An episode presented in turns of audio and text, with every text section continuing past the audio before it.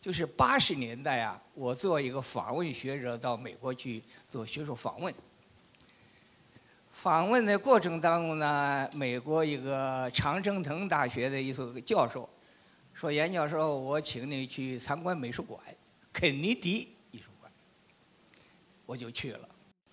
那第一次到美国呀，又到肯尼迪艺术馆，但很兴奋了，就看画我咱也不懂画了，但是你还是看，觉得还是很开眼界。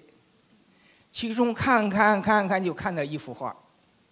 那幅画有多大呢？比我们这个屏幕还大，因为美国那个美术馆很高啊，也比这个长。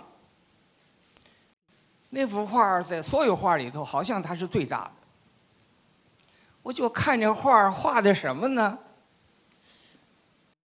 完全是一个白白布，画的什么呢？看不见画啊！我眼睛是不是色盲了？也没有啊。找找找，在那个右下角的地方，就在这个地方，用红颜色点了个点儿，就点了个点儿，用画笔点个点儿，底下写了名字，名字是英文的，又写的很早，也看不清楚写什么，看清楚也不认得，一个外国人嘛。我就在那画，我就不走了。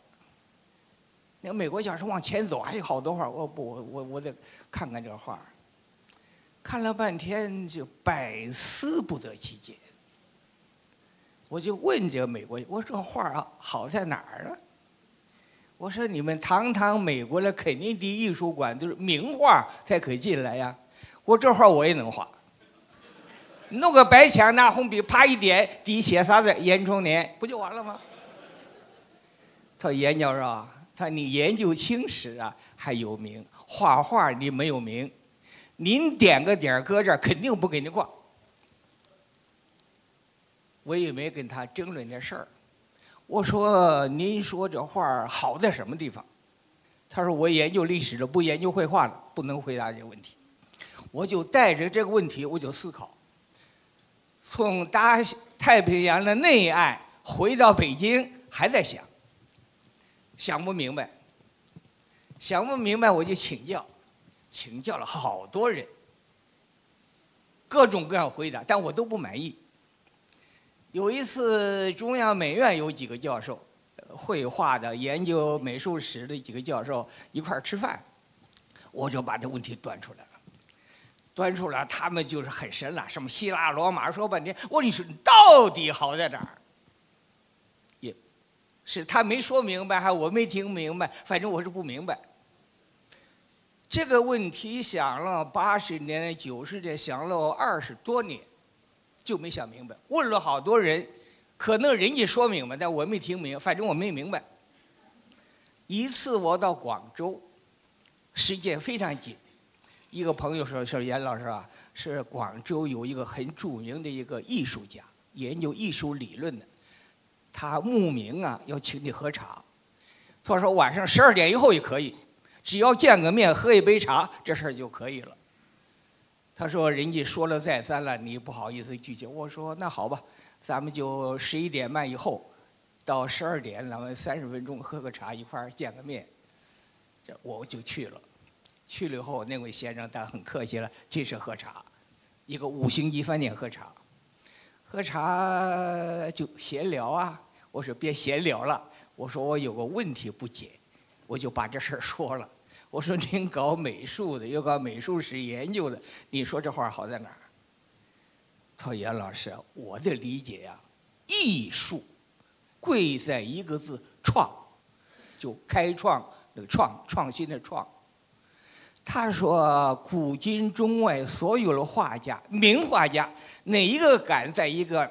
整幅墙的一上，他就点一个点写个名字，谁也不不敢。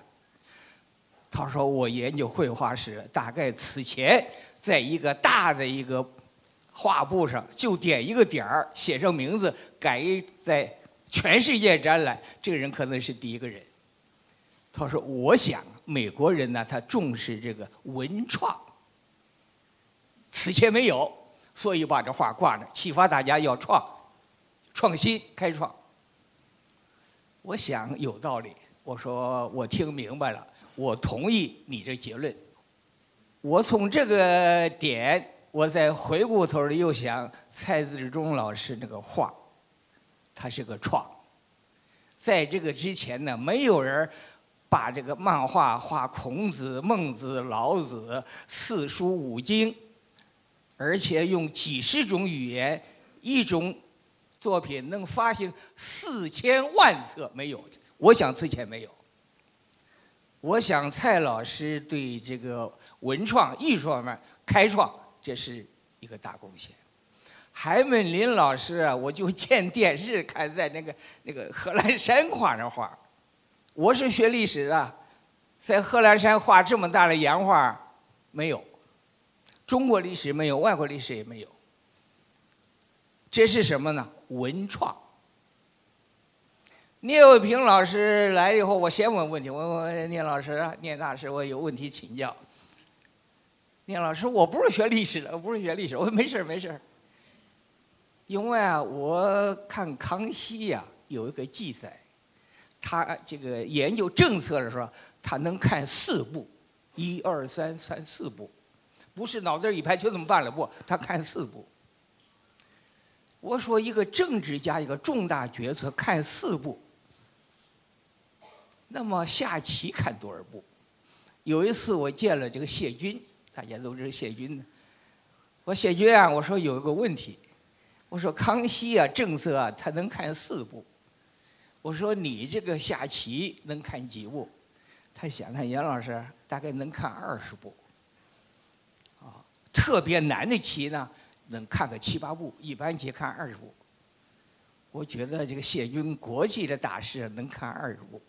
今天我见了聂卫平老师，我先就问，我聂老师，你这棋能看多少步？聂卫平大师说啊，数不清。这一步棋，比如说看几十步，其中某一步一分叉又是几步，另一个一分叉又是几步，你这么乘起来就没数了，那就每一步都在创，都不是沿着别人前人走。所以我想了半天呢，我结合我们这个主题，我就觉得这文创这个“创”字太重要了。我们现在呀，文学也好，其他方面也好啊，就是跟风啊、抄袭呀、这个模仿啊，太多太多了。所以希望我们大家一起共同为文创的发展尽自己的。绵薄之力，我也这么做。谢谢。